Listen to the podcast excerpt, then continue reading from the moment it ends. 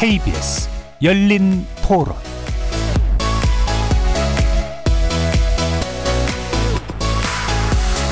안녕하십니까. 케이비에스 열린토론 정준희입니다.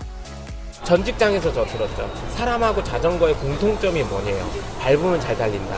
이런 표현을 쓰더라고요. 너 아니어도 일할 사람은 많으니까 너 못하겠어? 그럼 나가. 나는 저렴하게 다른 사람 데려오면 돼. 이런 유의 말투. 라인이란 게 있잖아요. 제 친구는 그런 걸 잘 안 하려고 하는데 사소하게 뭐 부당한 일 같은 거를 거절한다거나 그랬을 때 아마 그 친구에 대해서 뭐 근거 없는 소문을 만들어낸다든지 친구가 많이 힘들어하는 걸 정신과도 다니고 막 그랬던 적이 있어가지고 분명히 가해자나 피해자는 존재하니까 그것 때문에 금지법은 필요할 것 같아요. 서로가 피해자라고 할 수도 있고 서로가 가해자라고 할 수가 있기 때문에 그거는 법에서 알아서 조치를 해야 되지 않을까 싶어요. 직장 내에서도 이제 교육이 있었거든요. 실제로 신고를 한다거나 뭐 그런 부분에 조금 애로사항이 있었던 걸로 알고 있어요. 뭐 그래서 실제로 신고하는 사례가 그렇게 많지는 않고 그렇다 보니까 뭐 페널티 조항을 늘린다고 해서 직장 내 괴롭힘이 없어진다 뭐 이런 거는 지켜봐야 하지 않나요? 그러니까. 아무래도 벌금이나 이런 법규로 규제를 하면 그게 무서워서라도 좀 조심하게 되는 부분은 확실히 있을 것 같아요. 근데 부작용은 객관적으로 봤을 때 크게 괴롭힘을 당하거나 정당한 업무 지시 또는 뭐 잘못한 부분에 대해서 지적을 받았다고 해도 이런 거를 또 악용을 해서 나는 괴롭힘을 받았다라고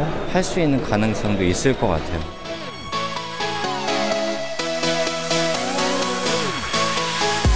거리에서 만나본 시민들의 목소리 어떻게 들으셨습니까?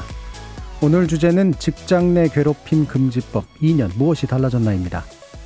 직장 내 괴롭힘을 금지하는 법령이 시행된 지 이 년이 넘었지만 직장 안에서 폭언과 갑질 등 괴롭힘을 당하는 사례는 여전히 줄지 않고 있는 것으로 조사됐습니다.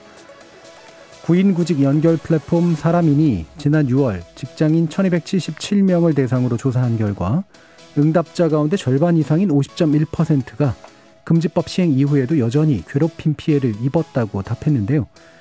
특히 응답자의 구십 퍼센트가 적절한 처벌 사례를 보지 못했다고 응답해서 제도적 실효성에 대한 의구심이 매우 큽니다. 다행히 구체적인 처벌 조항을 명시한 근로기준법 개정안이 오늘부터 시행되었다고 하는데요. 직장인 대다수는 법 개정 사실을 제대로 알지 못하는 데다가 오 인 미만 사업장이나 특수고용직군 등 법 적용 사각지대가 여전히 존재한다는 점에서 아쉬움이 남습니다. 오늘 케이비에스 열린 토론에서는 두 분의 노동 분야 전문가 모시고 직장 내 괴롭힘 실태와 개정안의 주요 내용 살펴보면서 문제 예방과 근절을 위한 대책을 모색해보는 시간 갖도록 하겠습니다. 케이비에스 열린 토론은 여러분이 주인공입니다. 문자로 참여하실 분은 샵 구칠삼공으로 의견 남겨주십시오. 단문은 오십 원, 장문은 백 원에 정보 용료가 붙습니다. 케이비에스 모바일 콩, 트위터 계정 케이비에스 오픈 그리고 유튜브를 통해서도 무료로 참여하실 수 있습니다. 또 이제 콩에서도 보이는 라디오로 들으실 수 있습니다. 시민 논객 여러분의 뜨거운 참여 기다리겠습니다. 케이비에스 열린 토론 지금부터 출발합니다. 살아 있습니다. 토론이 살아 있습니다. 살아있는 토론 케이비에스 열린 토론. 토론은 라디오가 진짜입니다. 진짜 토론. 케이비에스 열린 토론.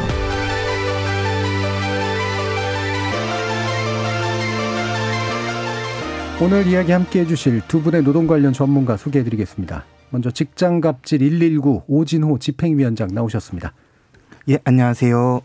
자, 직장갑질 일일구 예전에도 한번 이제 말씀 나눈 적은 있습니다만 어떤 일을 하는 것인지 간단한 설명 부탁드리겠습니다. 예, 직장갑질 일일구는 직장인들이 겪고 있는 갑질을 상담하고 함께 해결 방안을 모색하는 민간공익 단체입니다. 직장인들이 편하게 상담할 수 있도록 익명 상담을 원칙으로 진행하고 있고요. 카카오톡 오픈 채팅과 이메일로 갑질을 겪은 누구든 상담을 받을 수 있습니다. 예, 피해 구제를 위한 어떤 가장 앞단계의 일을 좀 대신해 주시는 그런 일이라고 볼 수 있겠네요. 예, 그렇죠. 굉장히 음. 어, 정말 힘들어서 어찌할 줄 모르는 분들이 처음 저희를 찾아오기도 하시고요. 예. 혹은 뭐 본인의 상담이 진행되면서 다른 데에서 또 생겼던 어려움들을 음. 저희한테 질문해 주시기도 하십니다. 알겠습니다. 자, 그리고 노동인권 실현을 위한 노무사 모임 소속이십니다. 이진아 노무사 함께 하셨습니다. 네, 안녕하세요. 예, 이건 뭐 이 모임에 대해서는 따로 설명을 안 하셔도 될 것 같긴 합니다. 말씀 자체에 이미 예, 이 노무사분들이 이런 의지를 갖고 모이신 모임인가 봐요. 예, 맞습니다. 그래서 예. 노동 인권을 위한 활동들에 이제 주력하는 노무사들이 함께 모여 있는 모임입니다. 네.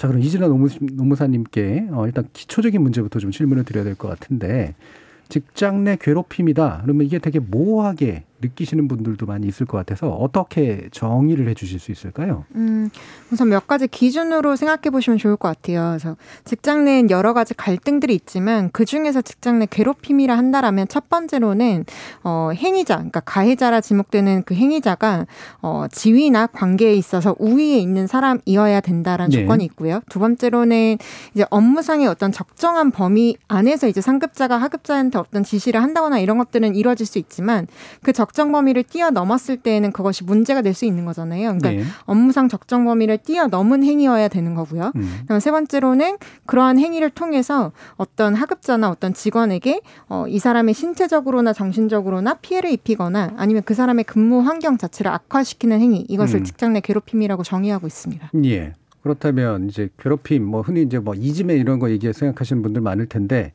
어, 권한상의 상급자가 업무 범위를 넘어서 구체적인 피해를 남기는 어떤 행위들을 이제 직장 내 괴롭힘이다. 네. 일단 이렇게 정의해 주실 수 있을 것 같은데요. 어, 이게 뭐 실무도 또 많이 하시니까 음. 갑질이라고 이제 여기 직장갑질 일이구는 표현하셨잖아요. 예. 모든 갑질은 다 그럼 직장 내 괴롭힘이냐?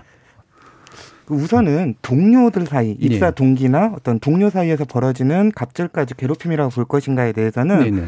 법적으로 해석하기는 좀 한계가 있을 것 같고요. 음.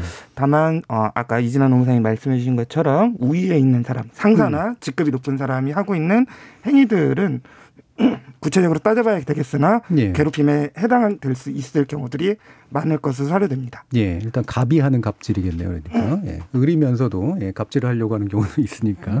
자, 그 부분은 뒤에서 아마 좀 더 구체적으로 사례들 중심으로 아마 얘기해 볼 수 있을 것 같은데, 직장 내 괴롭힘 금지법 이렇게 얘기됐지만 실상은 이제 근로기준법이죠. 그리고 근로기준법 칠십육조 항인데 어, 이게 어떤 내용으로 구성돼 있길래 이제 개정한, 그다음에 또 보완 노력 이런 게 필요하다는 얘기까지 나오는지 그 출발점부터 좀 짚어봐야 될 것 같아요. 노무사님께서 좀 말씀 주실까요? 어, 우선은 현재 괴롭힘 금지법의 어떤 주요한 내용은 회사로 하여금 괴롭힘을 겪은 피해자를 보호하고 그다음에 이 괴롭힘을 금지하기 위한 어, 금지에 대한 대응 혹은 보호를 위한 예방 정책 같은 것들을 회사 내에서 잘 해봐라 예, 예. 라고 하는 일종의 계도적인 성격을 담고 있거든요. 그런데 지금까지의 한계점은 회사는 사실 그럴 의지가 지금까지 크게 있지 않았으니 법으로 강제되기 네. 시작했을 텐데, 회사에서 자율적으로 그러한 의무를 이행토록 하니까 회사에 강제되지 않았던 거죠. 음. 그러다 보니까 법에서 정한 부분들에 대해서 제대로 이행하지 않는 경우들이 많이 발생하게 됐어요. 근데 그럴 때 그러한 회사한테 어떤 강제 조치를 하려면 일정 처벌이나 이런 조항들을 통해서 강제를 해야 되는데, 그런 법적 강제가 불가능 했던 것이 아무런 벌칙 조항이나 과태료 규정이 없는 상태였거든요. 예. 그렇기 때문에 법을 위반하는 사례들이 발견이 된다 할지라도 그에 대해서 노동부에서도 어, 적극적인 조치나 이런 걸 취하기 어려운 상태였어요. 예. 그래서 이 부분이 이제 가장 핵심적으로 문제가 됐던 부분이었다라고 보시면 될 것 같고, 예. 그래서 사업주에서 책임을 부여받는 어떤 방식 자체가 좀 포괄적으로 규정되다 보니까 어, 피해자를 진짜 보호하기 위한 그 목적이 제대로 실현되지 않은 채로 문제 사건이 해결되거나 이런 경우들도 너무나 많았던 거죠. 음. 그래서 어, 실제로 피해자들은, 그러니까 절차는 다 거쳐지나 실제로 피해자는 어, 만신창이가 되어버리는, 그러니까 네. 제대로 어, 회사의 보호를 받지 못하는 식으로 사건이 종결되는 경우들이 자꾸 발생하면서 아, 법을 보완해야 된다, 이런 움직임들이 좀 일어나기 시작했다라고 네. 보시면 될 것 같습니다. 그러니까 상당 부분 선언적인 의미가 일단 좀 있고, 그리고 계도적인 그런 의미가 좀 있는 것 같은데, 그러니까, 그, 그러니까 이런 괴롭힘은 이런 거다, 하면 안 된다. 그러면서 괴롭힘, 그런 괴롭힘이 일어나지 않도록 회사는 적절한 책임을 다할 의무가 있다. 여기까지가 지금 되어 있는 네네. 거잖아요. 그렇죠? 만약에 그 의무를 다하지 않았을 때 어떤 일들이 벌어지는지, 음. 그다음에 실제로 괴롭힘 사례가 있을 때 어떤 식으로 이제 그 구제를 받을 수 있는지 음. 이제 이런 부분이 이제 불명확했다. 네네. 근데 뭐 어쨌든 뭔가 이제 처리되고 있는 것들은 좀 있었을 거 아니에요. 어떤 사례들 같은 게 어떤 게 있었나요? 법이 시행된 후에 어떤 예. 처리된 사례들이요. 예. 저희 직장갑질 일일구에 제보 들어오는 사례들을 보면 음. 이천십구년 칠월 십육일에 법이 시행된 이후에 어, 신고했는데 제대로 처리되지 않는다라고 하는 제보가 굉장히 많았어요. 예.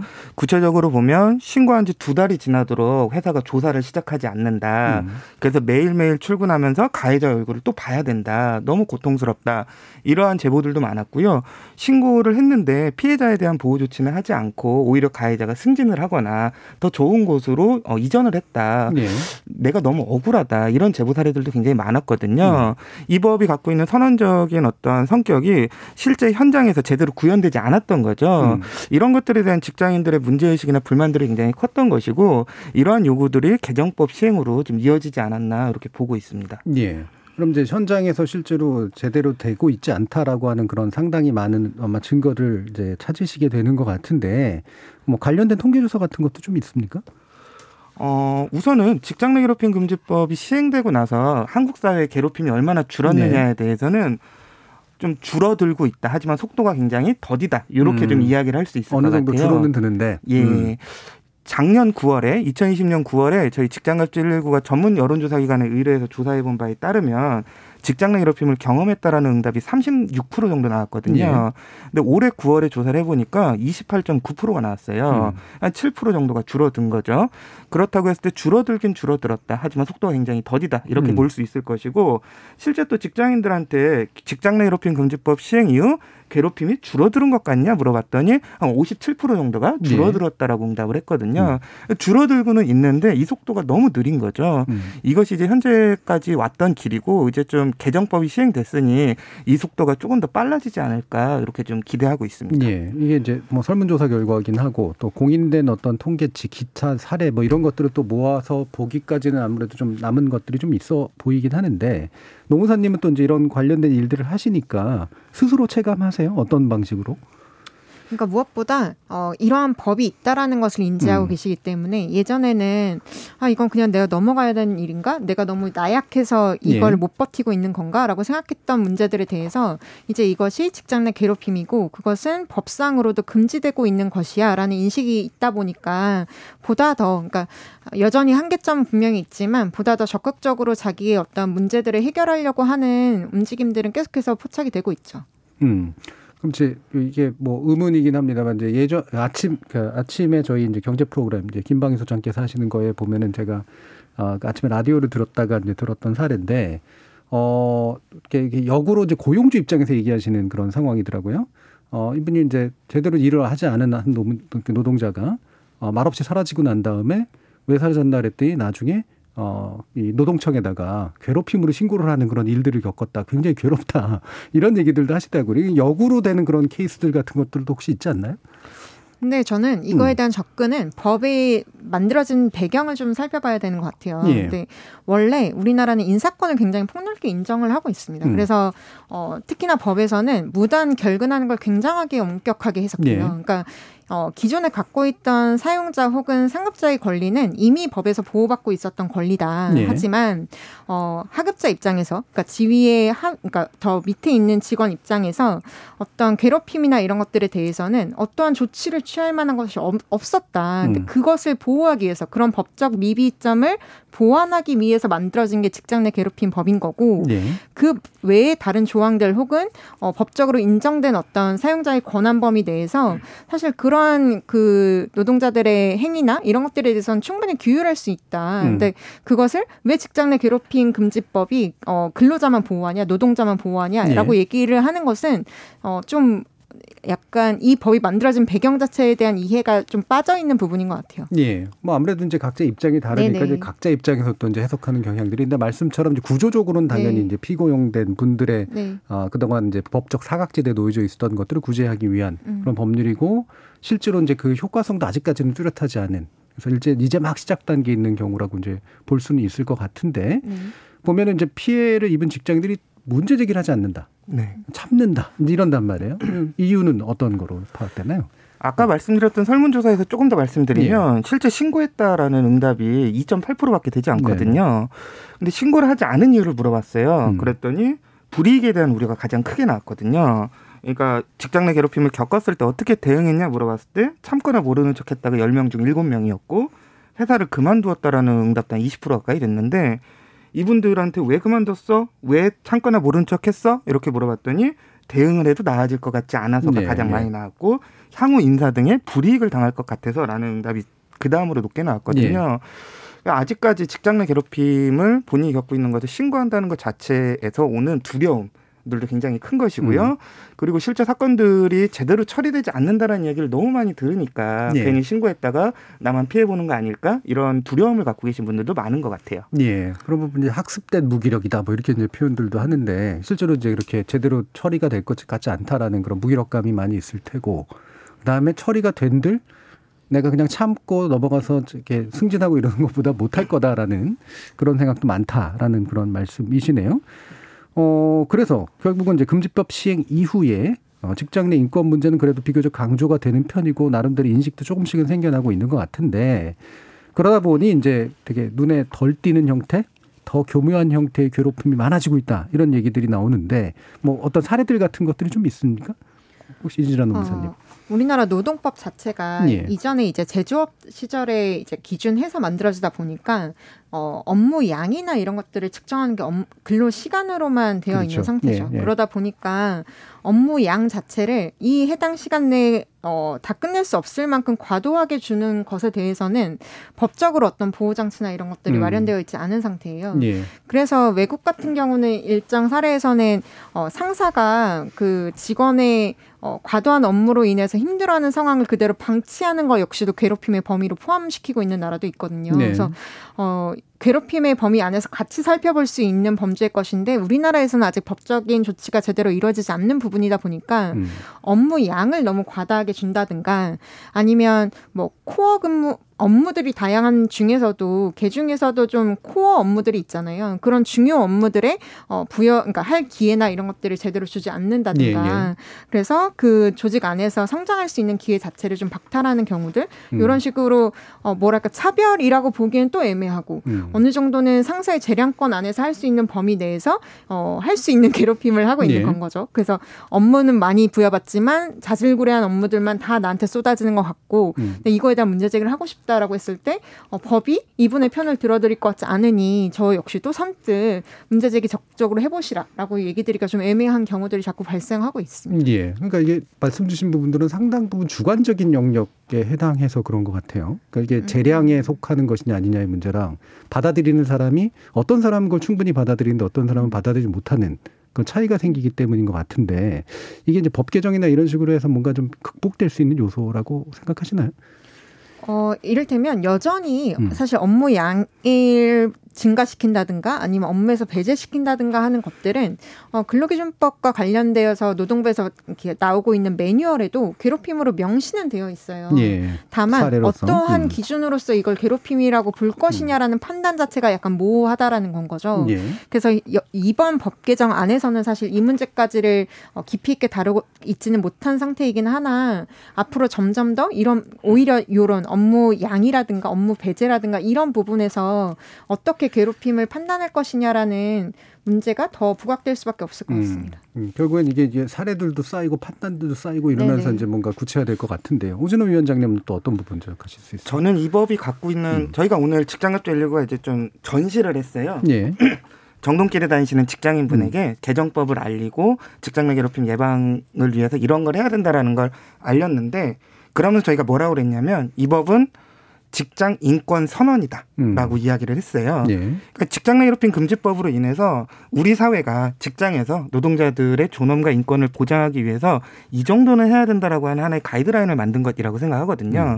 그런데 음. 가이드라인이라는 건 사회적 기준일 수밖에 없고 예. 저는 이 기준이 점점점 높아질 거라고 생각해요. 음. 그리고 그런 것들을 따라가려고 노력하고 그에 맞춰서 변화하려고 노력하는 자세들이 굉장히 중요한 것이고 이러한 것들이 쌓이다 보면 그런 어떤 지금은 불명확하다고 이야기하는 기준들도 어느 정도 정립이 될 것이고 그리고 그 기준도 점점점 높아질 것이라고 생각하거든요. 음. 저는 그래서 직장 내 괴롭힘 금지법이 어떤 선을 그어놓고 여기까지는 가해, 예. 여기까지는 피해 이렇게 나누는 방식이 아니라 그냥 우리의 눈높이를 높이는 방식일 수밖에 없겠다. 예. 그렇게 사고하고 접근해야 되겠다라는 생각을 좀 하고 있습니다. 예. 그러니까 칼, 칼로 이렇게 쫙 긋듯이 해가지고 이제 이, 이쪽은 괴롭힘, 이쪽은 아님 이렇게 나눠지는 게 아니라 일단 우리는 되도록이면 괴롭히지 말자. 네. 그리고 괴롭힘의 민감도를 높이자. 괴롭힘에 대한 그렇죠 예, 감수성이죠 감수성을 네. 높여가는 이제 그런 방향을 선언하고 이제 시, 실행해 나가는 그런 방향이다라고 본다. 네. 그럼 그 교모함에 대해서 혹시 뭐 또 짚어주실 부분 있으세요? 이것은 뭐 일반적인 사례는 아닌데 예. 저희 직장갑질 일일구에 들어왔던 제보 사례 중에 되게 재밌는 사례가 하나 있는데 어, 우리 피해자분께서 회사에 신고를 하려고 준비를 하고 있었어요. 음. 특히나 법이 시행되자마자 신고를 하려고 준비하고 있었는데 상사의 어떤 폭언이나 욕설이 너무 심했던 거죠. 음. 그래서 준비하려고 막 이전부터 녹음을 해놓고 딱 칠월 십육일이 됐는데 회사에서 이제 법 시행됐으니까 이런 거 하면 안 된다 이렇게 딱 지침이 내려온 거예요. 그랬더니 욕하고 폭언하던 상사가 그날부터 갑자기 욕이랑 폭언을 안 한다는 거예요. 네네. 우리 제보자분은 녹음하려고 음. 준비하고 어, 신고하려고 다 준비하고 있었는데 그런데 그 후로 괜히 피해자에 대한 헛소문을 내고 아, 예. 행위자가 업무로 압박하고 실적으로 음. 압박하고 이런 것들이 더 심해져서 너무 괴롭다라고 음. 이제 제보를 보내오신 분이 계시는데 이런 식으로 일부 회사에서는 아 욕이랑 뭐 모욕적인 말을 하면 안 되는구나 이런 거 이런 거 하면 안 되는구나라는 식의 금지를 중심으로 음. 좀 사고하고 실제 행위자들도 그렇게 하는 경우가 많다 보니까 그런 과정에서 뭐랄까 교묘한 괴롭힘 음. 이런 것들이 더 양성되고 또 음성화되는 경향들이 있는 것으로 보입니다. 예. 사실 인간이라고 하는 존재가 사실 악마적인 면이 있어서 괴롭힘도 되게 창의적으로 해내는 사람들이 되게 뭐 군대 문제, 디피라든가 이런 데 보면 나오지만 군대 문제나 이런 것들 보면 이렇게 권력 관계가 있는 데서는 언제든 뭔가를 회피해서 사, 사, 교묘하게 괴롭힘이라고 하는 그런 방식들은 계속해서 만들어내는 것 같아요. 예, 그래서 이제 어떤 방향을 어떻게 바꿀 것이냐, 어떻게 전반적인 인권 감수성 수준을 높일 거냐 이게 이제 사실 되게 중요한 문제 같은데 구체적으로 보면 지금 아이티 업계 관련해서 지금 굉장히 문제들이 크잖아요. 대책위원회까지 발전 발족된 거로 알고 있는데 구체적인 피해 사례에 대해서 뭐 이진아 노무사님 좀 말씀 주실까요?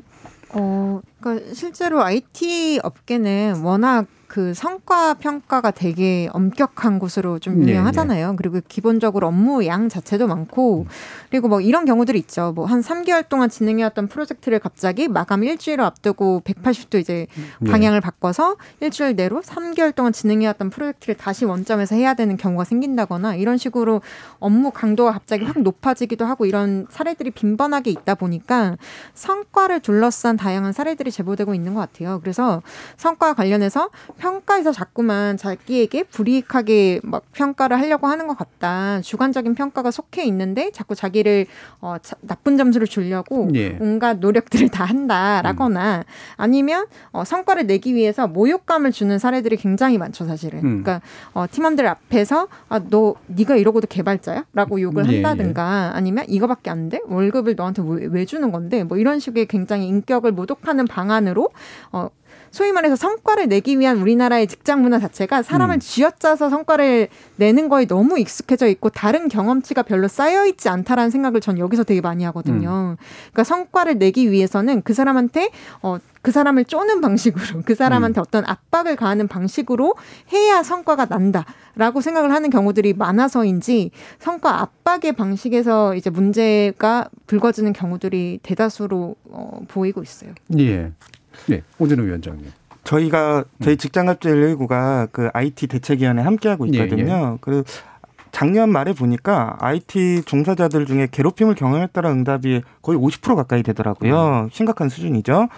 그리고 저희 직장갑질 일일구에 제보되는 사례를 보면 저는 아이티 업계는 갑질 재난 지역이다라고 생각하거든요. 네. 갑질이 굉장히 심각한 수준이고 아까 이진아 노무사님 말씀하신 것처럼 어떤 성과 평가나 아니면 실적 압박을 둘러싸 굉장히 많은 괴롭힘, 모욕 이런 것들이 벌어지는데 저희 직장갑질 일일구에 들어왔던 사례들을 보면 어, 부서장이 이 바닥에선 실력 인성이다. 음. 라고 이야기를 한다거나 너 화장실 갈 때 나한테 보고하고 가. 왜? 너는 성과가 안 나오니까. 네. 이런 식으로 모욕적인 발언을 하는 경우도 굉장히 많았고요.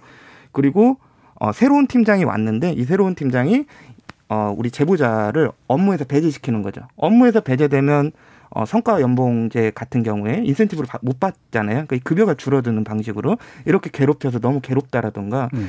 이런 식의 다양한 갑질 사례들이 좀 제보되고 있거든요. 그래서 아이티 업계에는 유달리 좀 갑질이 심각한 어, 곳인 것 같고요. 예. 그 업계에서 일하시는 분들을 위한 좀 특단의 대책이 필요하다라는 생각이 들 정도로 그래서 저희가 이제 아이티 갑질 신고센터도 만들고 예. 제보도 받고 상담도 하고 있는데 그 정도로 좀 심각한 것으로 보입니다. 예. 아까도 이제 뭐 이진아 노무사님도 지적을 해주셨지만 아이티 업계가 이제 성과 평가에 굉장히 박하고 박하다기보다는 굉장히 그러니까 되게 거기 스트레스를 많이 받도록 만들어주는 그런 구조고 업무의 특성도 상당히 많이 있어서 이와 같은 게 유난히 더 두드러지게 이제 나타나는 그런 것 같은데 사실 이제 궁게 떠오르는 생각이 괴롭힘이 왜 일어날까? 뭐 이게 인성의 문제인가? 상당 부분 아마 관습일 거란 말이야. 그러니까 위에 상사는 당연히 그래도 된다. 자기도 그렇게 배웠다라고, 일을 그렇게 배웠다라고 하는 그런 측면도 있을 테고. 뭐 굳이 인성이라고 만약에 한다면 어, 자기의 어떤 불만을 그냥 이렇게, 이렇게 남을 괴롭혀서 해소하는 그런 식의 이제 되게 가해적인 그런 측면도 좀 있을 테고. 또 아까 지적하신 것처럼 그러면 성과가 난다고 생각하는 약간의 착각? 뭐 이런 것도 아마 좀 있을 것 같은데 뭐 이런 요소들이 이제 다 같이 있겠습니다만 실제로 성과가 나나요? 되게 뭐, 어려운 질문인데요.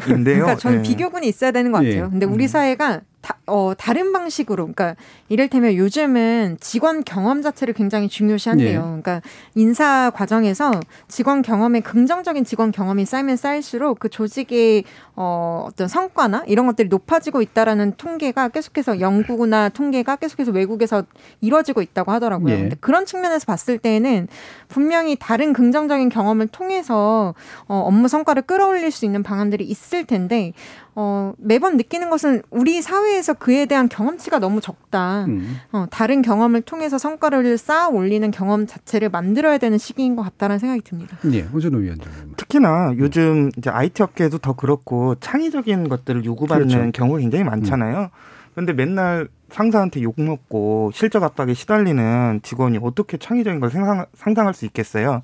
예를 들어 저 같은 경우도 그냥 혼자 산책을 간다거나 조금 저만의 시간을 가지면서 이런저런 생각을 할 때 그나마 직장갑질류가 무엇을 할까 좀 뭐 창의적인 거 어떤 걸 해볼까 이런 생각들이 들거든요. 사람 마음에 여유가 있어야 새로운 음. 것이 나오는 것이라고 생각하는데 어, 한국 사회의 아이티 기업들이나 이런 기업들이 갖고 있는 실적 압박 문화라고 하는 것은 기본적으로 사람의 여유를 뺐죠. 네. 괴롭힘 당한 사람들이 겪는 고통 속에서 점점점 여유를 잃어가고 웃음을 잃어가는데 어떻게 새로운 게 나오겠어요. 그래서 외국의 어떤 아이티 기업이나 어떤 유수 기업들 보면서 우리도 저렇게 해야 된다라고 이야기를 하는데 그 사람들은 충분히 자신의 여유 시간 갖고 자신들의 고민할 수 있는 시간 갖고 괴롭힘이나 갑질에서부터 자유롭거든요. 음. 그 부분은 보지 않고 성과를 저렇게 내야 된다라는 거면 너무 예. 집착하는 거 아닌가 싶은 좀 아쉬움이 듭니다. 예. 뭐 이 부분은 사실 우리나라 노동 생산성에 관련된 근본적인 문제하고 연결이 돼 있는 것 같아요. 그러니까 시스템이 잘 바뀌고 뭔가 선진적인 방식으로 노동 생산성을 끌어들이기보다 시간 많이 쓰고 집약적으로 일하고 그다음에 쪼아서 이제 뽑아내는 그런 식의 구조가 이제 관습화되어 있다 보니까 사실 이렇게 전환해가지고 문제를 해결하려고 하는 측면들이 확실히 적은 거겠죠. 그래서 어떤 면에서 보면 이런 직장 내 괴롭힘의 법을 좀 더 강화하면서 뭔가 문화를 바꾸는 게 우리 기업의 이제 어떤 노동 생산성을 합리적인 방법으로 제고하는 그런 출발점이 되고 환경을 만드는 것이 될 수도 있겠다 이런 생각이 드는데 어, 실제로 그러면 이 아이티 기업에 관련된 어떤 사례들을 뭔가 더 짚어보면서 아마 사례바일, 사례대로 한번 좀 짚어봐야 될 것 같은데요. 이 신고 사례 가운데 네이버 기업의 네이버 경우 한 건만 징계 조치를 취했다. 이게 실제로 한 건만 문제가 돼서 그런 건지 아니면 문제 사례들을 제대로 징계를 안 했기 때문에 이런 건지 이건 오진호 위원장님께서 좀 짚어주시죠. 예, 말씀하신 사례가 그 노웅래 의원실에서 예. 아마 그 고용노동부로부터 자료를 제공받아서 재분석한 음. 것으로 보여지는데 실제 이 열여덟 건이 어떤 사례들이었는지 구체적으로 알기는 어려워서 이것이 어떻다를 평가하기는 좀 그런데요. 저는 문제는 이런 거라고 생각해요. 그러니까 직장 내 괴롭힘 금지법은 사용자 즉 회사에 괴롭힘 사건을 처리하고 이를 예방해야 될 의무를 주고 있는데 네이버가 그렇게 제대로 안 했다라는 건 되게 명확한 것 같거든요. 예. 특히나 노동부가 발표한 특별근로감독 결과를 보면 어, 직장 내 괴롭힘에 해당하는 사안임에도 노동부가 봤을 때 불인정했던 사례들이 확인됐고 네. 그리고 직장 내 괴롭힘을 신고한 피해자를 되려 한직으로 발령내는 음. 불리한 처우를 하는 사례들도 발견이 됐거든요. 이게 네이버 직원들이 용기 내서 신고센터에 신고했더니 신고센터가 했던 조치들이라는 거예요. 이런 조치들이 잘 이루어지지 않았, 않는 게 지금 확인이 된 건데 어, 오월에 굉장히 안타까운 사건이 있었던 거잖아요. 네, 네. 사실 이분 같은 경우도 이전에 어떤 제보라든가 이런 걸 통해서 문제를 해결해 보려고 했는데 회사에서 이런 문제를 제대로 처리해 주지 않으니까 극단적인 선택으로까지 안타까운 선택으로까지 이어질 수 없었 이어질 수밖에 없었던 것인데 그래서 이번 사태에서 네이버의 대응에서 가장 큰 문제는 신고센터를 제대로 운영하지 않은 것. 음.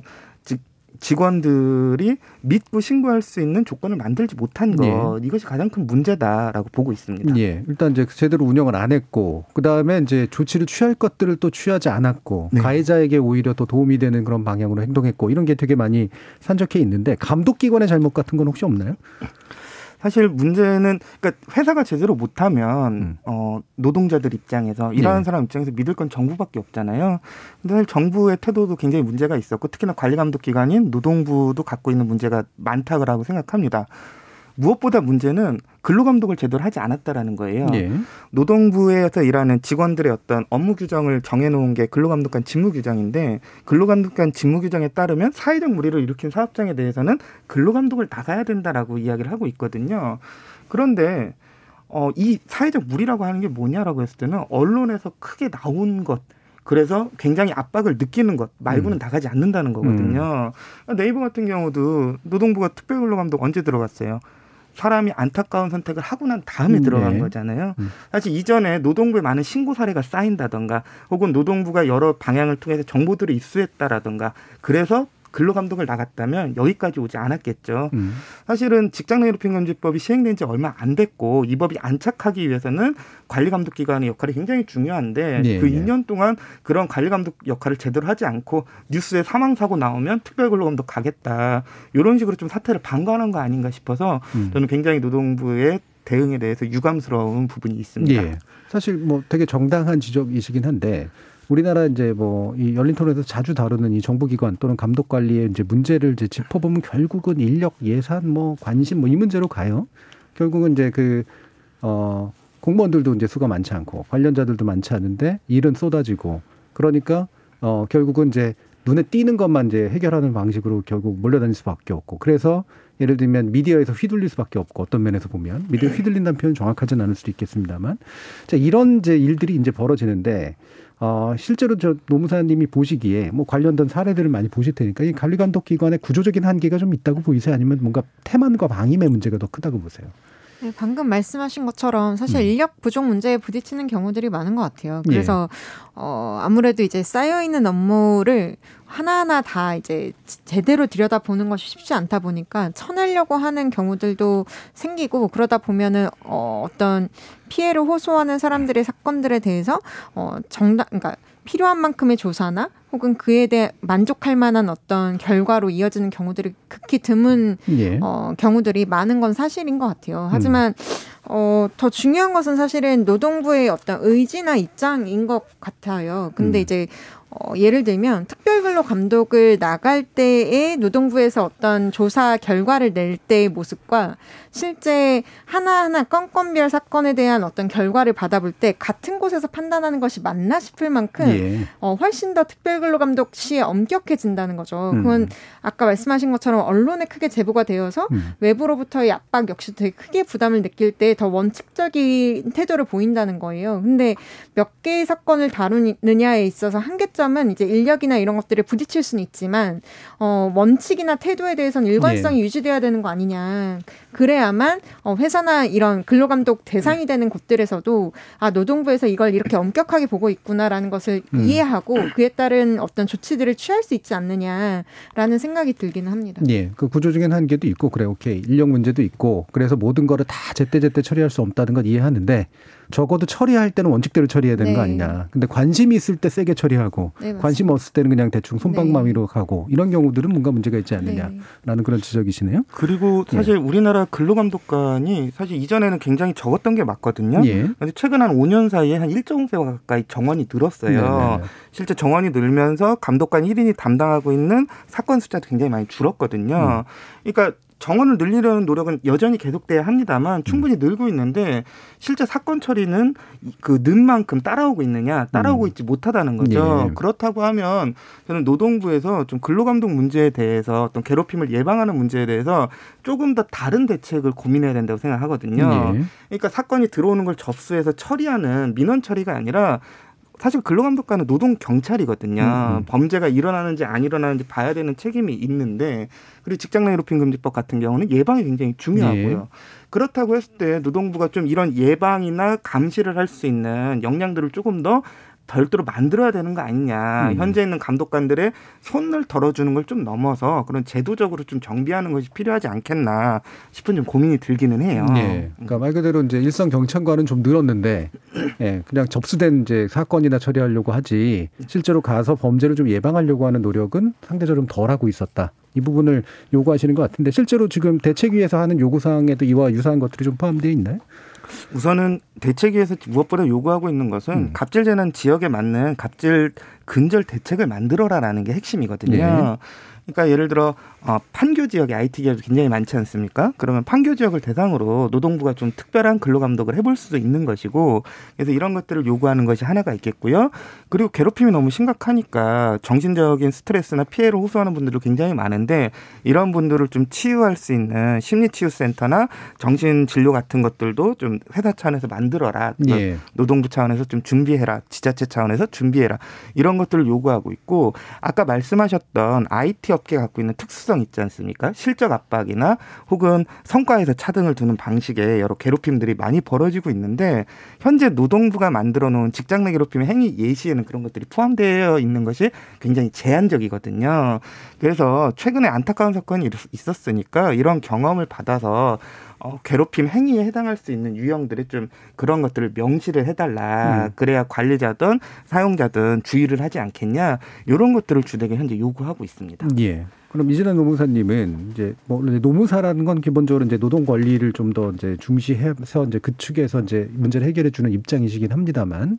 결국 이제 가해자 피해자 다 같이 만나실 테고 또 기업 고용주와 또 피고용자를 다 같이 어, 맞닥뜨려야 되는 그런 상황이실 텐데 거기서 느껴지시는 어떤 한계, 괴로움 또는 이제 뭐 문제 이런 것들이 있다면 어떤 걸까요? 사실 가장 아쉬운 건 회사의 음. 의지예요. 그러니까 의지. 음. 지금 쭉 살펴봤지만 회사에서 어떠한 괴롭힘을 예방하고 발생했을 때 이를 어, 적절한 조치를 통해서 보호, 피해자를 보호하는 것 이것이 예. 지금 법상으로 회사에 부여하고 있는 의무인데 어, 회사에서는 단순하게 그것을 일종 비용으로 받아들인다든가 그렇겠죠. 아니면 되게 아, 할 수 없이 해야 되는 어떤 음. 일정 그냥 쳐내야 되는 업무 예. 어, 의무 사항 정도로만 받아들이고 있다는 거죠. 근데 그 과정을 통해서 사실 음, 아까 잠깐 살펴봤던 것처럼 학습된 무기력이라고 얘기해 주셨는데 음. 실제 직업환경의학과 선생님들은 그 효과를 굉장히 우려하세요. 그러니까 네네. 주변 학습 효과라고 얘기하는 음. 거죠. 그래서 주변 동료들이 같이 묵인하고 혹은 살펴보면서 아 내가 잘못하면 저런 상태가 노, 되는 거구나. 나 조심해야겠구나. 음. 아 이 회사는 사람을 보호해 주지 않는구나. 아 저 상사 실, 신뢰할 수 있는 사람이 아니구나. 이런 잘못된 혹은 조직에 도움되지 않는 방식의 경험들이 쌓인다는 거죠. 예. 회사에서 이것을 단순하게 비용의 문제로 받아들이는 것이 아니라 어, 회사에서 어, 당신들을 잘 당신들이 받은 피해에 대해서 공감하고 그 피해를 어, 극복해내기 위해서 당신이 피해, 피해자에서부터 회복을 어, 제대로 할 수 있도록 회사에서 할 수 있는 조치들을 다 하겠다라는 의지를 이렇게 보여주는 것이 실제로는 어, 시간을 좀 길게 봤을 때는 예, 예. 그 조직의 성장과 결부됐을 때 오히려 더 의미 있는 결과로 이어질 가능성이 더 커 보이는데도 불구하고 회사에서 단순하게 이걸 자꾸만 어, 의무적으로만 대하다 보니 음. 피해자가 오히려 고립된다고 아니면 피해자가 신고한 이후에 피해자에게 어떠한 조치를 취하겠다라는 어떤 회사의 설명을 다 한 번도 피해자가 들어보지 못한다거나 하는 방식으로 오히려 피해자가 아 괜히 신고했네. 어, 나 결국엔 나만 또 상처받는 거네 라는 식의 네. 결과로 이어지는 경우들이 자꾸 발생하면서 그 부분이 가장 아쉬운 것 같습니다. 회사에서 네. 좀 이걸 의지를 갖고 문제를 좀 다루다 보면 오히려 회사에 좋은 기회가 될 수 있고 조직 문화를 좀 개선할 수 있는 어떤 터닝 포인트로 잡을 수 있는 어, 상황들이 있는데 그런 상황들을 자꾸 놓치는 것 같던 네. 아쉬움이 있습니다. 그렇죠. 이제 기업의 관점에서 보면 당연히 비용으로 보는데 물론 제일 좋은 거야 이제 같이 일하는 인간이라고 봐주는 것이 제일 좋은 거긴 합니다만 그리고 만약에 비용으로 본다고 하더라도 이게 장기적으로는 이런 걸 방치하고 어 계속해서 괴롭힘이 이제 유지되는 게 더 큰 비용을 만든다라고 하는 사실을 이해하지 못하고 단견에 빠져 있는 거죠. 오진호 위원장님 그러면 이런 기업들에서 나름대로 입장이 있을 거 아니에요. 그리고 네. 뭔가 대응도 할 테고 네. 어떤 것들이 눈에 띄세요? 기업들이 하고 있는 대응 중에 가장 눈에 띄는 음. 것, 그러니까 가장 잘하는 기업들을 좀 보면 직원들이 어떠한지 실태조사하는 게 되게 중요하다고 네, 생각하거든요. 네. 특히나 괴롭힌 경험이 있냐 없냐만 조사하는 게 아니라 회사에서 벌어질 수 있는 여러 가지 일들이 있잖아요. 예를 들어 회식에 대한 음. 감각이나 어떤 언어 사용에 대한 감각들 이런 것들을 미리 조사를 하고 이런 네. 것들이 어떤지를 확인하는 기업들이 있어요. 저는 이거는 사업주가 미리 위험 요인을 찾는다라는 점에서 굉장히 긍정적인 것이라고 음. 생각하고, 직장 내 괴롭힘 금지법이 만들어진 것은 사업주들한테 네. 이러한 역할을 하라고 만든 거라고 생각하거든요. 그러니까 관리자는 성과로 관리하는 사람이 아니라 안전을 관리하는 사람이기도 해야 되는 거잖아요. 그렇죠. 네. 예를 들어 관리자가 직원에게 업무 미숙에 대해서 이야기할 때는 그 직원이 겪을 어떤 인격적 모독감, 인 어, 혹은 존엄에 대한 상실, 이런 것까지 고려하면서 이야기를 해야 되는 거죠. 예. 이런 것들에 대한 고려가 이전에는 한국 사회에 없었던 것이고, 마치 진짜 자전거 밟으면 굴러가는 것처럼 부려먹었던 것인데, 이제는 그러지 말아야겠다라는 음. 그러한 것들을 준비하는 데 있어서 제일 시작은 우리 회사가 어떠한지, 우리 직원들이 어떠한 위험 요인을 갖고 있는지 찾아보는 것이라고 예. 생각하고, 저는 그런 실태조사를 하는 기업들을 볼 때마다 아, 그래도 이 법이 조금은 우리 사회를 음. 낫게 만들고 있구나라고 하는 또 일말의 희망을 보기도 합니다. 그렇군요. 지금 서주현님께서 예전에 관련 내용 다룬 드라마 특별근로감독관 조장풍을 보면서 속쉬하면서도 서글픈 판타지라는 생각도 했습니다라는 말씀 주셨는데요. 자, 이렇게 청취자 문자들이 좀 더 들어오고 있는 것 같으니까요. 한번 들어보고 가죠. 정의진 문자 캐스터. 네, 지금까지 청취자 여러분이 보내주신 문자들 소개합니다. 공공일삼님. 직장인 괴롭힘은 지금 과도기에 있는 것 같습니다. 팔십칠 년 민주화 이후 우리 사회 곳곳의 악습과 적폐들이 많이 개선되었듯이 앞으로는 더욱 개선되리라 기대해봅니다. 오오공팔님. 개인 혼자 신고하고 소송하기에 어려움이 많습니다. 조사 과정에서 피해자가 가해자로 둔갑되는 경우도 있더라고요. 직장 내 괴롭힘은 사내에서는 공정하게 해결되기 어렵습니다. 고용노동부의 해결위원회가 있어야 합니다. 정세영님. 직장 내 괴롭힘 문제 해결을 위해선 공익제보자를 보호하는 것부터 우선시해야 된다고 생각합니다. 해피탱고님. 성인이라는 이유로, 내일이 아니라는 이유로 직장 내 괴롭힘에 있어 무관심하고 안이하게 대처해온 게 아닌가, 이번 기회에 돌아보았으면 합니다. 김진우님. 근로기준법이 있으면 뭐합니까? 현장에서는 사업주가 법위에 군림하고 있는데요. 괴롭힘 금지법이 있다고 해도 사업주는 전혀 신경 안 씁니다. 흔한 연차도 사용하지 못하는 예가 얼마나 많은데요, 라고 보내주셨네요. 네, 케이비에스 열린토론 이 시간은 영상으로도 생중계하고 있습니다. 유튜브에 들어가셔서 케이비에스 일라디오 또는 케이비에스 열린토론을 검색하시면 지금 바로 토론하는 모습 보실 수 있습니다. 방송을 듣고 계신 여러분이 시민논객입니다. 계속해서 청취자 여러분들의 날카로운 시선과 의견 보내주세요. 지금까지 문자캐스터 정희진이었습니다. 토론이 세상을 바꿀 수는 없습니다. 하지만 토론 없이 바꿀 수 있는 세상은 어디에도 없습니다.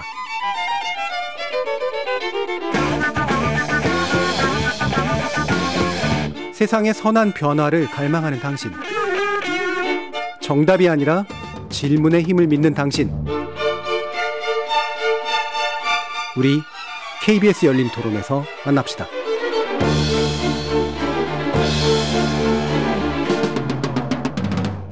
케이비에스 열린토론 직장 내 괴롭힘 금지법 시행 이 년 무엇이 달라졌나라는 주제로 노동인권 실현을 위한 노무사 모임 소속의 이진아 노무사, 그리고 직장갑질 일이구의 오진호 집행위원장, 이렇게 두 분과 함께하고 있습니다. 자, 일단 직장 내 괴롭힘 피해 실태들을 몇 가지 이야기를 했는데요. 아, 분명히 이제 심리적인 문제들이 이제 클 것 같습니다. 그래서 백종우 경희대학교 정신건강의학과 교수 전화로 연결해서요, 관련된 내용 좀 자세히 알아보도록 하겠습니다.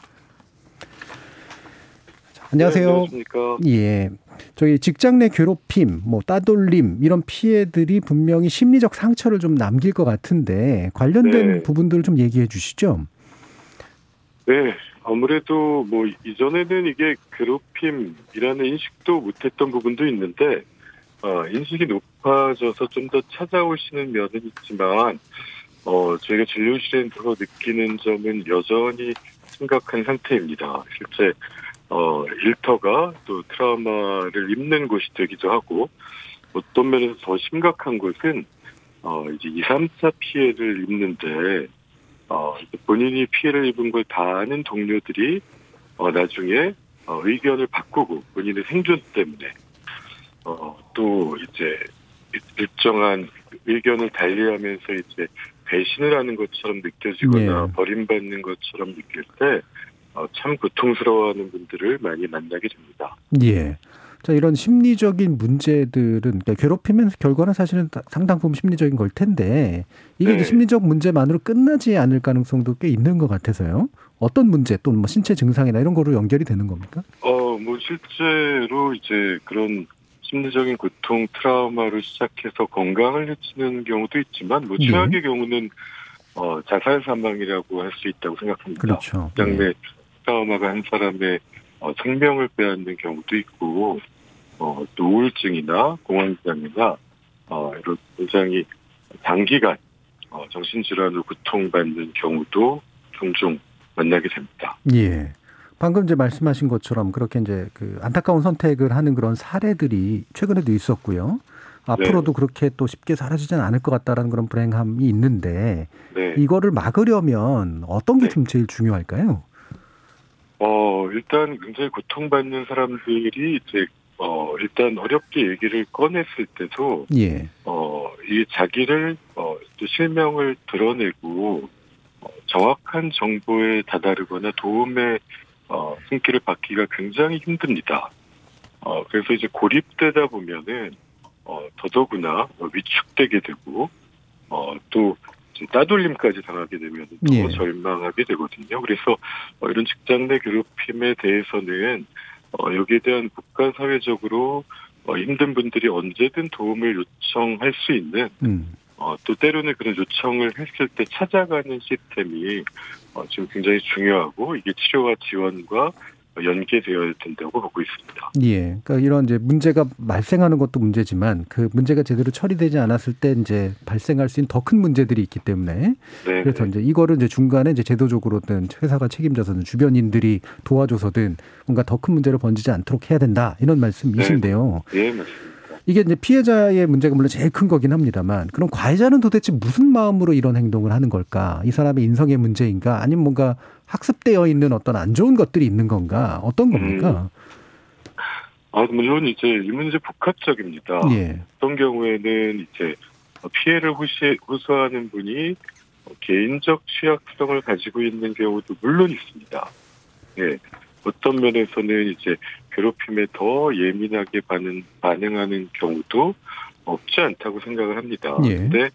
어, 이제 한편은 그 자리에 누가 있어도 괴로운 문제도 어, 또 제대로 처리되지 않는 것도 있고 음. 어, 또 하나는 이제 어, 나중에 모든 문제의 원인을 이제 개인적 취약성의 문제로 예, 예, 예. 몰아가고 어, 주변의 사람들도 하나 둘 떠나가서 제대로 안 되는, 처리가 안 되는 걸 볼 때, 그게 사실 조직 전체에 영향을 주거든요. 그렇겠죠. 아, 이게 음. 역시 소용없구나. 예. 아, 숨기는 게 낫겠다. 어, 그 결과는 아마 조직이 더 굶어 아, 터지게 되는, 어떻게 보면은 더 아, 문제가 커지는 결과를 초래할 거라고 생각합니다. 그래서 예. 어, 이런 경우에 개인적 취약성은 개인적 취약성대로 정확히 봐야 되겠지만, 예, 어, 이 직장에서의 그 괴롭힘을 받았을 때, 어, 그걸 호소할 수 있고, 거기에 대해서 인정받고 또 업무나 이런 데 조정이 될 수 있는 그런 좀 합리적인 문화가 필요하다고 생각합니다. 예. 그럼 이제 가해하시는 분들은, 뭐, 이제 되게 평범한 분들인데도, 네. 어, 그, 굳이 나쁜 사람은 아닌데도 사실 이런 일을 벌일 수가 있는 거잖아요. 어, 물론입니다. 예. 그러니까 그 어, 뭐, 어떤 심리들이 이제 그런 데 작동을 할까요? 어, 그, 이걸 특정할 수 없을 정도로 예. 사실 그 전에는 무슨 회사에서 상도 받고 음. 어, 굉장히 촉만 받고 기대되던 그러니까 우리 중에 누구도 어, 뭐 어떤 상황에서 배치돼도 전환이 된다든지 또 어, 상사랑 잘 맞지 않는다든지 어, 또 새로운 역할이 부, 어, 요구되거나 거꾸로 승진을 하고 이런 변화가 초래될 때 예. 어, 이제 의외의 상황에서 우리 누구도 어, 이게 직장 내 괴롭힘의 대상이 될 수 있고, 그럴 때 위기에 빠질 수 있습니다. 그래서 이런 위기에 빠진 사람이 특별한 누군가가 아니라, 어, 우리 누구도 그럴 수 있다라는 인식의 전환이 필요하지 않나 생각합니다. 예. 그러니까 당하는, 그러니까 피해자들도 누구든 당할 수 있는 거고, 또 내 스스로가 네네. 가해자가 될 수 있다라는 네, 어, 그, 그런 인식 중요할 것 같은데요. 네네. 자, 그러면 이제, 어, 이런 직장 안에서, 어, 이런 심리적인 문제, 가해자, 가해, 피해자 위주로 해서 또는 가해자의 문제까지도 고민하면서 어떤 네. 부분들을 마련을 해야 이런 네. 괴롭힘을 좀 예방하거나 근절할 수 있는 그런 것들이 가능해질까요? 어, 물론 이제 예방이 제일 중요합니다. 그 괴롭힘에 대해서 정의고 정의와 함께 뭐가 괴롭힘인지를 알아야 될 수 있고요. 예. 그다음에 어, 이에이피 서비스라고 이제 근로자 지원 프로그램 중에 뭐 해외에서도 있고 국내에서도 이제 좀 도입되고 있지만 어, 이런 어, 트라우마의 문제나 괴롭힘의 문제를 직장 내에서 상담도 어, 익명으로 원하는 분들은 직장 외에서 상담하는 것을 어, 회사가 지원해서 이런 트라우마가 조기에 발견돼서 빨리 극복될 수 있도록 예. 오히려 지원하는 것들이 사회적으로는 비용을 줄이는 것이다. 이렇게 생각하고 있습니다. 예, 아, 오늘 말씀 잘 들었습니다. 감사합니다. 네, 고맙습니다. 지금까지 경희대학교 정신건강의학과 백종우 교수와 말씀 나눠봤습니다.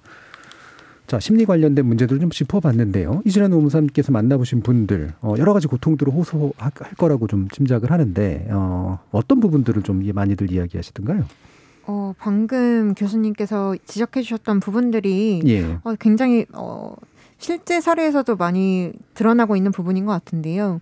그러니까 하나 이제 짚어볼 부분은 가해자의 행위 하나를 가지고 피해자가 상처받는 경우들보다는 예. 이 어떤 행위자의 어떤 용인되지 않는 뭐 욕설을 한다거나 음. 모욕적인 발언을 한다던가 뭐 이런 식의 용인되는 그 사회생활의 기본적으로 에티켓에 맞지 않는 음. 어떤 행위들을 하는 것이 어, 행해질 때 이제 그걸 괴롭힘으로 인지할 때가 있잖아요. 예. 근데 그 상황에 처해 있을 때 그 피해자가 느끼는 것은 단순하게 저 행위자 정말 이상한 사람이야 해서 그치는 게 아니거든요. 음. 행위자가 그런 행위를 할 수 있도록 지금까지 조직에서 그 상황을 방치해왔다는 그렇죠. 건 거거든요. 예. 끊임없이 암묵적으로 용인해오고 방관해왔기 때문에 그 행위자는 자기가 이런 뭐 폭언을 한다거나 이런다고 할지라도 나한테 아무런 위협이 이루어지지 않는다라는 것을 음. 경험적으로 알고 있기 때문에 그런 행동까지를 할 수 있는 건 거거든요. 예. 그러다 보니까 피해자분들은 어, 그렇게 해서 조직에서 계속해서 방치되어 왔다라는 것에 대해서 꽤나 어, 단기간적이지 않고 꽤나 오래된 정신적인 피해를 호소하실 때가 훨씬 더 많으신 것 같아요. 예, 네. 아마 이제 그런 고립감 같은 게 굉장히 클 것 같아요. 그러니까 문제를 겪었는데 왜 나만 지금 문제를 느끼지? 옆에 사람들은 음. 괜찮은 거야? 이것도 있을 테고 왜 날 안 도와주지? 또는 왜 이게 안 고쳐지지? 네. 이제 이런 식의 문제들로 네네. 인한 추가적인 어떤 무기력감 네. 이런 것들이 굉장히 크다. 예. 그 오진호 위원장님 혹시 또 이런 심리적인 부분 또는 심리 상담의 효과 또는 심리적인 어떤 처리의 효과 이런 것들도 좀 보시나요? 저는 직장 내 괴롭힘으로 피해를 음. 입으시는 분들이 굉장히 적극적으로 심리 상담이나 이런 걸 받으셔야 된다라고 네, 생각해요. 예. 심리 상담까지 받지 못하더라도 주변 동료들에게 본인이 겪은 일을 이야기하고 어, 토로하는 게 굉장히 중요하다고 생각하거든요. 왜냐하면 구석까지 몰리게 되잖아요. 괴롭힘이 그렇죠. 심해지면 그러면 자기 앞의 상황, 자기 주변의 상황을 사실 정확히 보기 굉장히 어렵습니다. 그러니까 내가 겪은 일을 정리하기도 힘들고 내가 겪은 일을 바탕으로 내가 어떻게 대응해야 될지 방향을 찾기도 어려워요. 구석에 몰려 있으니까. 그런 경우에 주변 사람에게 자신이 겪은 일을 이야기하는 것, 자신이 겪은 어려움을 상담받고 뭔가 조언을 듣는 것은 한편으로는 본인의 마음의 위안도 되지만 내가 겪은 일들을 객관적으로 볼 수 있는 계기도 되거든요. 네. 그렇게 되다 보면 내가 이걸 신고를 할지 아니면 산업재해 신청을 할지 뭐 여러 가지 것들을 선택할 수 있는 폭이 넓어지죠. 그래서 저는 직장 내 괴롭힘이나 혹은 직장에서 어려운 일들로 힘드신 분들은 최대한 상담을 받는 것이 본인의 정신건강뿐만 아니라 문제를 대응하는 데 있어서도 좋다. 예, 예. 그렇게 저는 생각하고 있습니다. 알겠습니다. 자, 그러면 이제 법 문제를 이제 다시 또 이제 들어가야 될 텐데 어, 법에 이제 보완들이 일어나야 되고 제도적인 어떤 이제 불충분을 메꿔야 되는 거니까요. 근데 여기 이제 브라이언 퍼리님이 이런 문자를 보내주셨어요. 저는 다른 관점에서 보고 싶은데요. 일 안 하고 만날 커피 마시고 팝을 만들어서 일 열심히 하는 사람 욕하는 사람들도 참 많습니다. 이런 사람들을 법적으로 내보내지를 못하니 괴롭힘도 발생하는 거 아닐까요? 라는 말씀도 주셨는데 아마 옆에서 보면서 이제 하는 얘기도 있으실 거예요. 또는 이제 고용주 입장에서 또 얘기하는 것일 수도 있을 테고 이게 이제 아무래도 해고가 뭐 이렇게 쉬운 일은 아니다 보니까 그럼 해고로 선택할 수 없다면 처리할 수 있는 방법은 결국은 따돌리는 수밖에 없는 거 아니냐. 또는 또는 그게 올바른 일은 아니지만 결국은 그런 식으로 이제 흘러가게 되지 않냐라는 그런 지적을 해주신 셈인데 이 부분에서도 한번 의견을 들어보죠. 이진아 노무사님. 어, 저는 아까 이제 음. 말씀드렸던 것과 같은 맥락이긴 한데요. 그러니까 음. 업무 테마는 그 자체로 징계 사유가 여전히 되, 그러니까 지금도 되고 있습니다. 예, 예. 다만 해고는 가장 중한 징계잖아요. 음. 그렇기 때문에 가장 엄격하게 판단되는 건 맞죠. 하지만 음.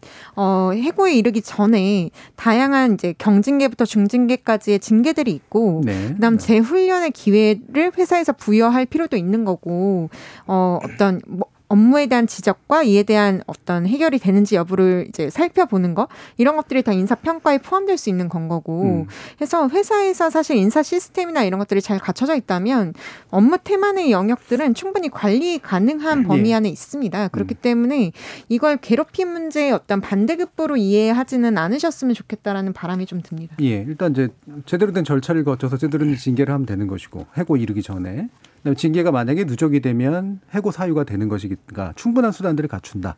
근데 그걸 처음부터 괴롭힘이나 따돌림의 문제를 해결하려고 하는 건 문제가 있다. 이런 말씀이시잖아요. 네. 예, 그래서 저도 비슷한 의견인데요. 사실 직장 내 괴롭힘 금지법이 만들어져서 고용주들이나 관리자들이 일하기 어려워진 게 맞아요. 예. 예전에는 자전거처럼 밟으면 돌아간다 생각했던 거거든요. 그렇죠, 그렇죠. 근데 이 법은 그렇게 하면 안 된다라고 이야기를 하는 거예요. 예. 이게 예를 들어 이런 거죠. 예전에는 여성 직원들이 회사에 출근하면 커피 타고, 남성 직원들 재떨이 비우고 쓰레기통 비우고, 이게 당연하던 시대가 네. 있었거든요.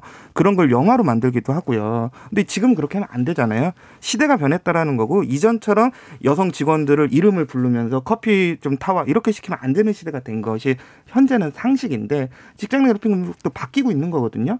관리자, 고용주 입장에서는 고민하셔야 돼요. 음. 어떻게 직원들의 업무 성과를 괴롭히지 않는 방식으로 놀릴 수 있을 거냐.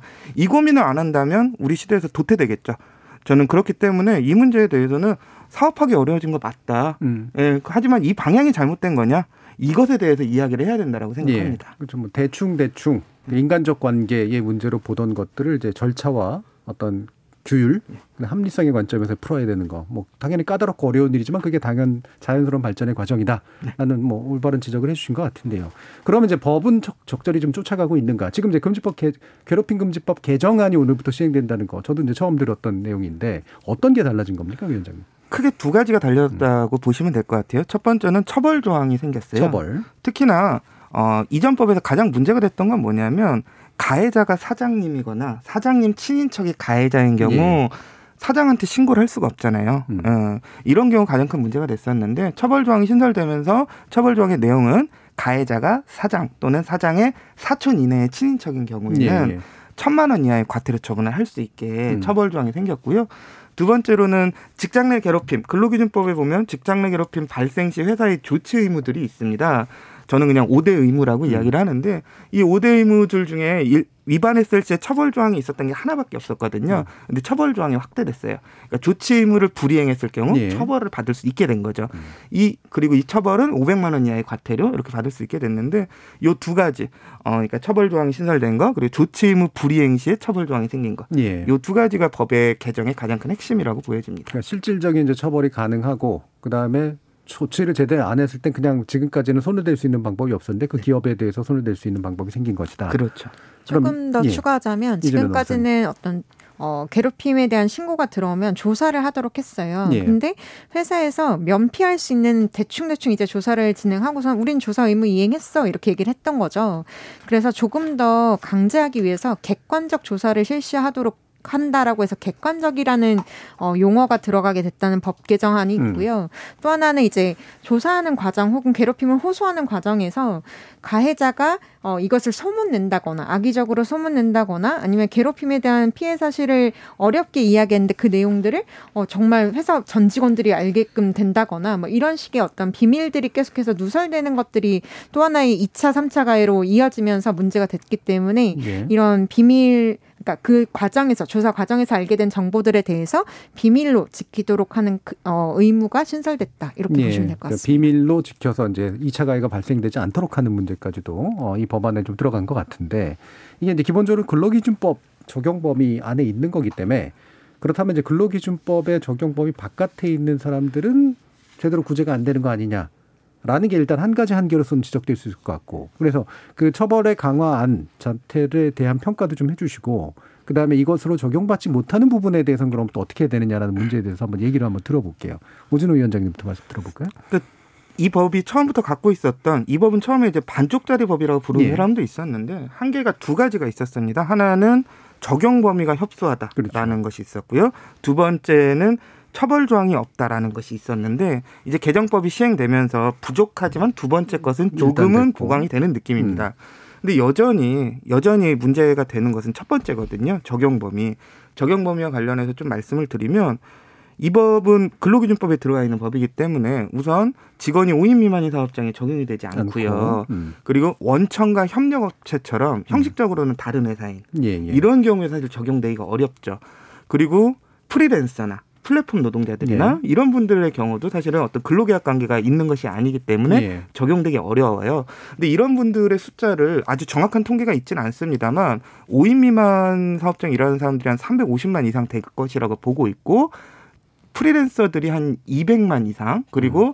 어, 원청 하청 관계 이걸 사내하도급이나 이런 관계에 있는 노동자들이 한 백오십만 정도 된다고 보거든요. 네. 그럼 합치면 얼추 팔백만 구백만이에요. 직장인의 삼분의 일 이상 이 법이 적용이 안 되는 겁니다. 그렇죠. 그래서 이런 부분들은 법을 개정하는 방식으로 보강하기도 해야 될 것이고 노동부가 어떤 정책적인 지침이나 다양한 방침들을 마련하는 방식으로도 보완해야 될 영역이라고 음. 보여져요. 네, 예를 들면 저희 피디님이 저를 괴롭히면 괴롭힘으로 제가 신고를 못하는 거죠. 자, 이진아 노무사님 어떤 부분? 어, 그러니까 방금 지적해 주셨던 예. 부분이 사실은 이 법과 관련해서 가장 안타까운 부분이에요. 그러니까 실제로 영세한 사업장일수록 어, 어떤 구조를 통해서 괴롭힘 행위가 이루어지지 않도록 하는 게 바람직한 건데 예. 어, 영세한 규모일수록 어, 그런 구조나 시스템이 마련되어 있지 않은 경우들이 많다 보니까 어떤 상급자 혹은 사용자의 재량 범위가 끝도 없이 넓어지는 경우들이 많은 거죠. 음. 그러다 보니까 그거, 그 과정에서 괴롭힘 행위들이 굉장히 빈번하게 발생하고 있고 그래서 어떠한 설문 조사를 실시를 하든 오 인 미만 사업장에서 피해 사례가 가장 많이 나타나고 있거든요. 예, 예. 그래서 이 영세한 사업장에 대해서 당장의 법 적용이 어렵다 할지라도 그럼 일정의 어, 지켜야 되는 어떤 가이드라인 같은 것들을 노동부에서 마련하고 음. 그에 대한 관리 감독을 좀 실시하는 방식으로 어, 오 인 미만 사업장을 좀 관리할 수 있는 방안들을 모색해야 되는데 예. 사실상 노동부에서도 자꾸만 오 인 미만 사업장을 어떻게 관리할 것이냐라고 문제를 제기하면 자꾸 회피하는 식의 어떤 모습들만 보여서 음. 어, 노동부에서부터 좀 더 적극적으로 이 문제를 해결하기 위한 어떤 모색들을 어, 해봐야 된다라고 좀 보여지고 있습니다. 예. 저는 사실 이 부분이 근본적으로 좀 사실 궁금한 게 어, 근로기준법으로 포괄되지 않는 직장이 지금 거의 뭐 절반 이상이잖아요. 이미 그렇게 된 상태고.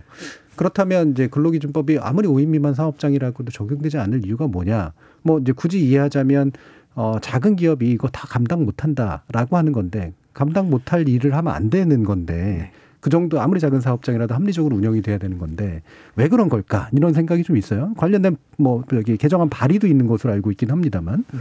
음, 어떻게 보세요? 오진호 위원장님. 기본적으로는 오 인 미만 사업장에도 근로기준법이 전면 적용되는 것이 맞겠고요. 예. 전 세계에 이런 나라가 없어요. 음. 예, 직원 수를 대상으로 차별을 두는 나라가 그쵸? 없거든요. 음. 어, 지금 현재 뭐 한국의 어떤 그 이전에 공직에 있으셨던 분이 국제노동기구에 출마하겠다라고 이제 나, 이야기까지 나오고 예, 있는 마당에 예. 한국에서는 노동자들을 일 등 국민과 이 등 국민으로 구분하고 있는 거죠. 음. 저는 그래서 이것 자체가 되게 비상식적인 상황이고 뭐 경영계나 여러 곳에서 뭐 지불 능력이 없다 뭐 이런 이야기하는 것들을 사실 온전히 이해는 못하겠지만 예. 이해한다고 치더라도 남는 문제는 지불 능력이 없으면 욕해도 되냐. 그렇죠. 예. 예, 이 문제에 대해서 답을 할 수는 없다고 생각하거든요. 음. 특히나 요즘같이 괴롭힘이 이슈가 되고 있는 이런 시기에 사실 근로기준법 자체를 바꾸기 어렵다면 근로기준법 시행령에 음. 국무, 국무회의 열어서 그냥 정부가 땅땅땅 두들기면 직장 내 괴롭힘이 오 인 미만 사업장에도 적용되게 할 수 있거든요. 네. 음. 근데 그걸 아직도 안 하고 있는 점이 사실은 저는 잘 이해가 되지 않고요. 사실 매번 국회 때마다 오 인 미만 사업장에도 근로기준법을 전면 적용한다라는 법 개정안은 계속 올라오고 있거든요. 음. 근데 이건 의지의 문제예요, 사실은. 예. 저는 한 번쯤은 이런 의지를 좀 보여주는 것이 좀 필요하겠다라고 음. 네, 생각하고요. 안 그래도 요즘 오 인 미만 사업장들에서 겪는 갑질 문제가 계속 사회적으로 이슈화되고 오 인 미만 사업장에서 일하는 노동자들은 이 등 국민이냐라고 하는 울분이 끓고 있는데 음. 정부가 이번엔 좀 응답해야 되지 않을까 이런 좀 고민을 갖고 있습니다. 예. 뭐 이거 확대 적용 이제 당연히 필요한 일인 것 같고, 근데, 근데 그렇다고 확대해도 안 되는 분들도 있잖아요. 프리랜서라든가 특고라든가 이런 식의 경우들 어떻게 해야 될까요, 이제는? 그럼 이제. 뭐 이제 법 형태가 다양해질 수, 그러니까 법의 내용이 다, 다양해질 수 있을 것 같아요. 그러니까 예. 지금 어, 고객센터나 이런데 보면은 고객 응대 근로자들 같은 경우는 그런 고객들의 갑질에 의해서도 사업주가 이제 그들을 보호하도록 의무화하고 있잖아요. 음. 마찬가지로 어, 프리랜서들 같은 경우는 그들의 노동을 통해서 어떤 이익을 얻는 사람들이 일정한 그들을 보호해야 될 의무를 지킬 수 있도록 그걸 의무화할 수 있다고 보거든요. 그래서 다양하게 어, 다양한 형태의 노동 형태, 근로 형태가 있으니까 그 근로 형태에 부합하는 어, 그 상대방이 어, 그에 상응하는 보호 의무를 지면 되는 것 같아요. 음, 자 그러면 지금 어.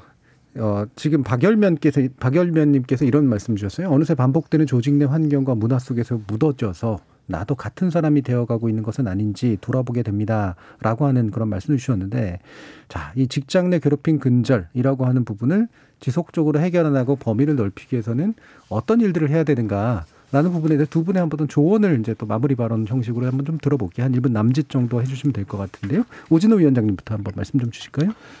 저는 이렇게 생각합니다. 저 요즘 뭐 군대에서 급식 문제 관련해서 예. 계속 언론에 나오면서 결국은 바꾸기로 했잖아요. 드라마 디피 보면 천구백오십삼 년도에 쓰던 수통을 쓰는 군대가 바뀌겠냐라는 그렇죠. 자주 섞인 대사가 나오는데 군대도 바뀌고 있어요. 저는 직장도 바뀌고 있는 과정이라고 생각하고 음. 아까 말씀드렸던 것처럼 지금 바뀌고 있는 과정에서 이 변화를 따라가냐 못 따라가냐가 시대에 도태되냐 아니냐를 결정짓는 시점이라고 생각해요. 예. 그래서 이 법의 시행을 기점으로 좀 뭔가 어, 변화들의 어떤 초석이 되었으면 좋겠다라는 것이 크게 있고요. 음. 저는 사실 가장 걱정되는 것은 사실 괴롭힘을 지금도 겪고 있을 피해자분들인데요. 그래서 괴롭힘을 겪고 계실 피해자분들에게 꼭 두 가지만 이야기하고 싶은데 사직서 쓰기 전에 상담을 좀 많이 받으셨으면 좋겠고요. 예. 사직서 쓰기 전에 본인이 괴롭힘을 겪고 있는 것에 대한 입증 자료를 많이 만드셨으면 좋겠어요. 그래서 사직서 쓰지 말고 세사에서 할 수 있는 대응들을 충분히 고민했으면 음. 예, 그렇게 하는 것이 직장 내 괴롭힘을 신고하거나 이후에 본인의 다음 직장 생활을 위해서나 저는 되게 긍정적일 거라고 생각하거든요. 예. 피해자분들이 좀 이런 것들을 좀 알았으면 좋겠다. 이런 예. 말씀 정도 드리고 싶습니다. 직장갑질 일일구로 일단 먼저 연락해라. 이런 말씀 드시면 될 것 같은데. 네, 저희 직장갑질 일일구 카카오톡 오픈 채팅에서 예. 직장갑질 일일구 검색하셔서 들어오실 수 있고 음. 이메일로 갑질 일일구 골뱅이 지메일 닷컴으로 해서 보내시면 저희가 답변해 드릴 수 있을 가장 성심성의껏 답변해 예. 드릴 테니까요. 혼자서 끙끙 앓지 마시고 언제든 음. 문의해 주십시오. 그렇습니다. 자, 이진아 노무사님 말씀도 듣죠? 네, 오준호 집행위원장님 말씀에 대부분 동감하고요. 근데 예. 어, 이 방송을 들으실 분들이 대부분 이제 동료의 입장으로 서 계시는 경우들이 있을 것 같아요. 근데 어, 피해자분들이 가장 상처받을 때도 동료들이 무관심할 때고 관심 가져주지 않을 때고 어, 사용자의 호응에서 본인을 괴롭히는 또 하나의 가해자가 될 때예요. 그렇기 때문에 어, 정말 작게는 아, 지금 저 행위는 좀 맞지 않은 거 아니야? 라는 조직 내에서 한번 어, 의문을 던져볼 수 있다는 거죠. 그래서 이게 맞냐? 이건 고쳐져야 되는 거 아니냐? 라는 서로의 의견들을 좀 나누고 그래서 그 피해자를 좀 보호하는 방향으로 갈 수 있도록 한마디씩을 얹어주시는 것이 예. 그 피해자에게 굉장히 심리적으로 지원할 수 있는 방안이다라는 것을 꼭 기억해 주셨으면 좋겠습니다. 예. 그럼 주변 사람들이 그 어떤 식으로 좀 이렇게, 이렇게 도움을 줘라라고 하는 걸 좀 더 구체적으로 말씀드리면 어떤 걸까 있을까요? 그러니까 저는 피해 그 어떤 사건들이 일어났을 때 가장 긍정적인 조직 내 시그널에 대해서 예, 느끼는 예. 것이 아, 이 행위가 옳았냐 글렀냐에 대한 토론이 있었 있다라고 이루어지고 있다라고 음, 한다라면 음. 그건 되게 긍정적인 시그널로 보거든요. 그렇겠네요. 예. 어, 조직에서 이거에 무관심하지 않고 구성원들이 이 문제를 회피하려고 하지 않고 그 문제가 정말 맞냐라는 것을 토론한다라는 음. 것은 가능성이라고 보여져요. 변화의 가능성. 음. 그래서 정말 이거 이것이 문제예요라고 제기하기 어려우신다면 토론을 걸어보시라. 예. 지금 저렇게 되는 게 맞냐라는 토론을 다른 직장 동료들에게 한번 걸어보시라. 음. 이렇게 말씀드리고 싶습니다. 수면 위로 올려서 함께 네. 논의하는 어떤 테이블이라도 마련하는 것이 일단 중요한 출발점일 것 같다라는 말씀까지 들었습니다. 저희 케이비에스 열린 토론 그럼 오늘 논의는 이것으로 모두 마무리하겠습니다. 오늘 함께해 주신 직장갑질 일일구 오진호 집행위원장 그리고 노동인권 실현을 위한 노무사 모임 소속의 이진아 노무사 두 분 모두 수고하셨습니다. 감사합니다. 네, 고맙습니다. 한때 노예는 인간이 아니라 주인의 재산이었던 적이 있었습니다. 또 한때 노동자는 노동계약의 한 주체가 아니라 사장님이 일자리를 줘서 먹여 살리는 존재로 취급받기도 했습니다. 한때 당연했던 일이 사회 발전과 함께 결코 당연하지 않은 일로 바뀌는 건 아주 흔합니다. 직장 내 괴롭힘은 말보다 주먹이 가깝다는 고리타분한 인식, 즉 리더십을 발휘해야 될 때 폭력을 써버리는 걸 당연시한 결과입니다. 권한의 크기는 곧 책임의 크기라는 걸 안다면 상급자건 하급자건 정당한 명령과 괴롭힘의 차이를 알 거라고 믿습니다. 참여해주신 시민 논객 여러분 감사합니다. 지금까지 케이비에스 열린 토론 정준이었습니다.